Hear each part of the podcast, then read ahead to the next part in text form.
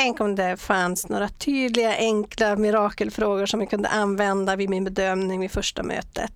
Och jag önskar att det fanns några enkla, tydliga principer också som jag kunde ta till och lätt komma ihåg. Och så är det det där med omramningen, ni vet från ett problemundvikande till att faktiskt bli en livsriktning istället. Någonting att uppnå. Och om alla känslor kommer på en och samma gång, ja hur gör jag då upplevelsebaserat? Hur tänker man då i fokuserad ACT? Ja, det är det här dagens avsnitt av KBT-podden handlar om. Och den här podden vänder sig till dig som jobbar med kognitiv beteendeterapi på något sätt i din yrkesroll. Och till dig som vill bli en bättre behandlare. Jag heter Lena Olsson Alor och hälsar dig hjärtligt välkommen.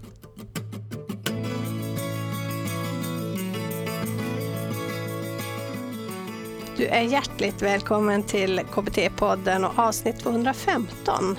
Jag heter Lena Olsson Lalor och jag är din värd här.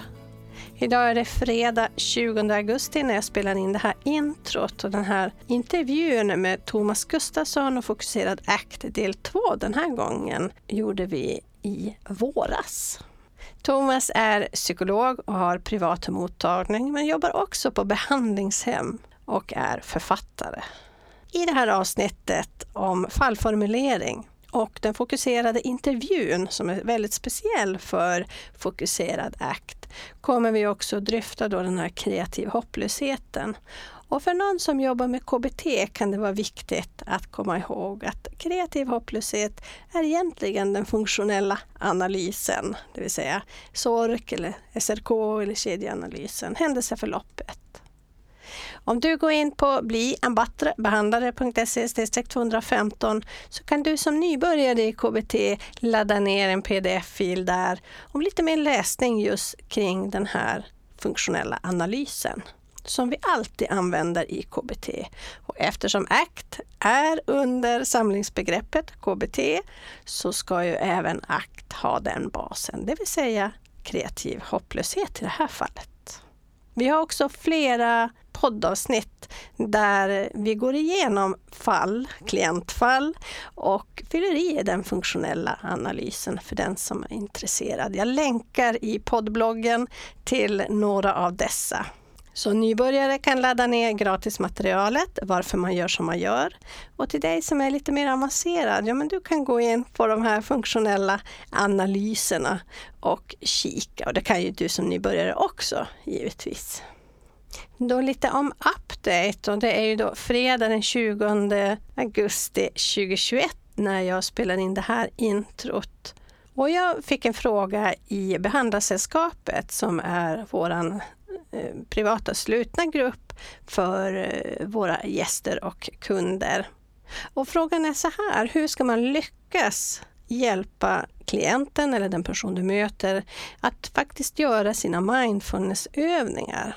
Och då är frågan, ska man då börja med långa eller korta övningar för uthållighet eller vad är bäst? Och det jag tar upp här är så viktigt därför att vi måste skilja mellan funktionen av själva övningen och sen att lyckas med att de faktiskt gör övningen. Två helt åtskilda saker funktionen av övningen att göra en medveten närvaroövning, att vara stilla, vaket, närvarande i nuet är ju en sak och den behöver göras på ett visst sätt. Men att lyckas med en hemuppgift, det är ju också att få guldstjärnor, ta små steg som är rimliga och lagoma förstås, så att man vill fortsätta göra övningar i mindfulness.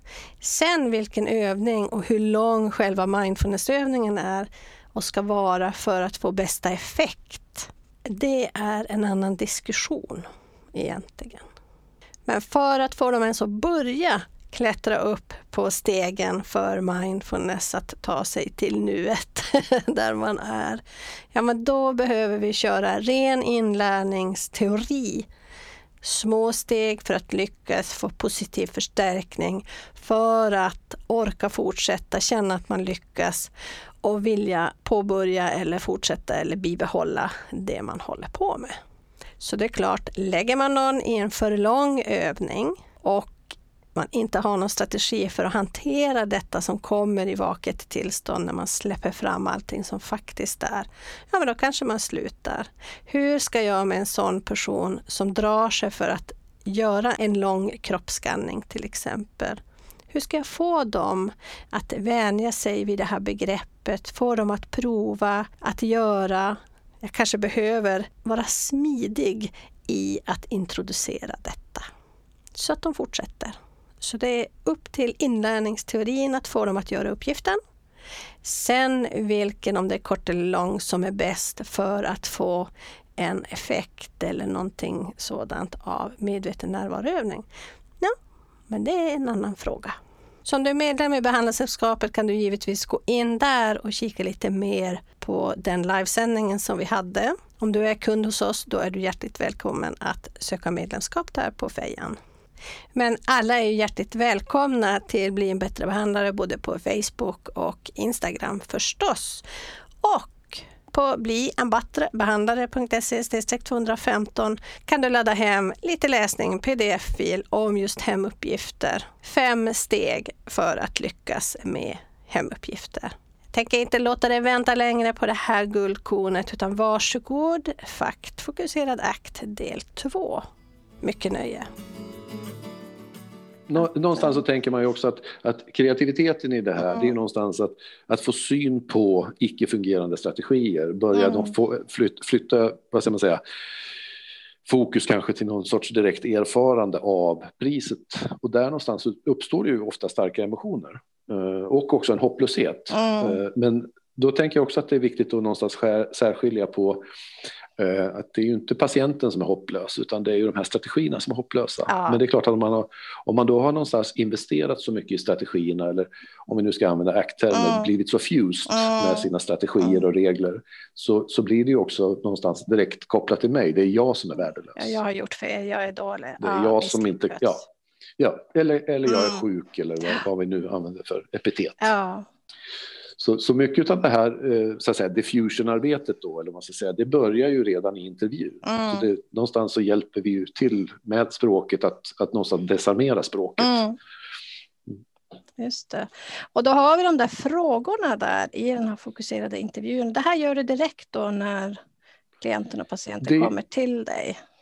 Ja, det är inte alltid jag använder. Jag brukar säga så här att eh, det, det, de här är ganska provocerande att ställa rakt upp, rakt upp och ner på det här sättet. Och, mm. eh, en del patienter skulle nog uppleva att man blir eh, ifrågasatt eller mm. kränkt. Eller, man kommer för snabbt in på kärnan som gör ont. Att man läxar mm. upp dem lite grann. Mm. Lite grann att det blir ungefär så här, men titta här vad dum du har varit mm. som har gjort så här. Eh, och det är ju det sista vi vill att patienter ska uppleva. Utan, utan jag brukar tänka så här att när jag börjar på att avsluta den här så att säga, det vi kallar för fokuserad intervju, då, som är eh, den fallkonceptualiseringen, mm. då vill jag ha svar på de här frågorna. Mm. Eh, kanske inte nödvändigtvis ha ställt dem på det här sättet, men jag vill, jag vill i mitt huvud kunna börja ha... Du vill kunna besvara dem själv för din egen ja. fallformulering. Ja, precis. För sen kan man också någonstans ge tillbaka det här. Det är också en, mm. och nu, det här, som vi kallar för omramning, då, eller mm. reframing, som kommer då från relational frames eh, mm. eh, vokabuläret. Eh, att rama om saker, det är ju någonstans det är ju att skapa nya stimulusfunktioner, att relatera saker till varandra på ett nytt sätt mm. som inte redan är gjort så att mm. säga. Um, och egentligen så är det ganska basal perspektivtagning. Att, att uh, har man alltid samma perspektiv på ett problem så kommer man förmodligen alltid komma fram till samma lösning. Mm. Uh, men kan man, kan man möblera om problemet på något vis så ja. kanske också ny, nya liksom lösningar, kan, lösningsförslag i alla fall, mm. kan trilla ut ur det. Mm. Uh, så, att, så att det är också en, när man ger tillbaka den här sammanfattningen lite grann så, så, så då kan man kanske använda svaren på frågorna utan att ha ställt frågorna lite grann. Ja. Man får linda in det lite. Ja, och framförallt använda patientens ord ja. så långt det är möjligt, tänker jag. Men att man kanske, man kanske sätter ihop saker patienten berättar på ett sätt som patienten inte gjorde från början. Mm. Mm. Utan det kanske fanns en helt annan kausal modell mm. eh, som patienten beskriver, medan man, det man gör när man, när man så ger tillbaka det, det mm. kanske är att man, man, skapar en annan kausal modell. Mm. Men det är, sam, det är samma ord. Man ändrar funktionen på hela historien. Ja. Hoppas guldkornet har varit till din belåtenhet. Om du är intresserad av att ta del av de långa versionerna och hela intervjun av KBT-podden kan du köpa dig en prenumeration på bliambattrebehandlare.se 215. I det långa avsnittet tar vi upp vad just den här kreativa hopplösheten är. De fyra diagnostiska frågorna som man vill använda i bedömningssamtalet. Man vill få svar på dem innan sessionens slut. Och vad är det här eh, Love, Work, Play and Health? Kan man skilja och hur gör man det i så fall mellan funktionell analys och kontextuell analys? Vilka är de tre T som ingår i den här kartläggningen? Det är riktigt smart att ha bara tre T. Lätt att komma ihåg. Hur flyter den här intervjun över till att bli en intervention och behandling? Och hur prioriterar man då vad man faktiskt ska behandla? Hur ser man på undvikanden och färdigheter och hur det faktiskt påverkar själva problematiken? Och det här med affektfokuserat arbete, hur kommer det in i bilden? Så hur arbetar man det som faktiskt är direkt i rummet? Inte prata om någonting som är där ute, utan det vi ser i rummet. Och det här med omramning, hur gör man? Kan man det? Att se det undvikande och problematiken i det och göra det till en livsriktning. Ja, för att lyssna på allt detta godis, gå in och köp dig en prenumeration på KBT-podden. Bli ambattrebehandlare.se 215. Och där kan du oavsett om du har köpt en prenumeration eller inte alltid ta del av poddbloggen som är en sammanfattning av avsnittet och också länkar till andra guldkorn som du kan ta del av. Och i det här avsnittet kan du även då ladda hem, som jag nämnde tidigare, för dig som är nybörjare, varför man gör som man gör, lite läsning om den funktionella analysen, KBT, då, och ACT ligger under samlingsbegreppet KBT, så att vi vill ha en funktionell analys även här och förståelsen kring det, även om den heter kreativ hopplöshet. Och du kan också ladda hem förstås, så lyckas du med hemuppgifter, de här fem stegen för att öka följsamheten. Så gå till bliambattrebehandlare.se 215 så får du allt du behöver där. Nästa gång kommer vi att prata om existentiell beteendeterapi. Jag och Teknilan hoppas på ett snart återhörande, så ha det nu gott så länge.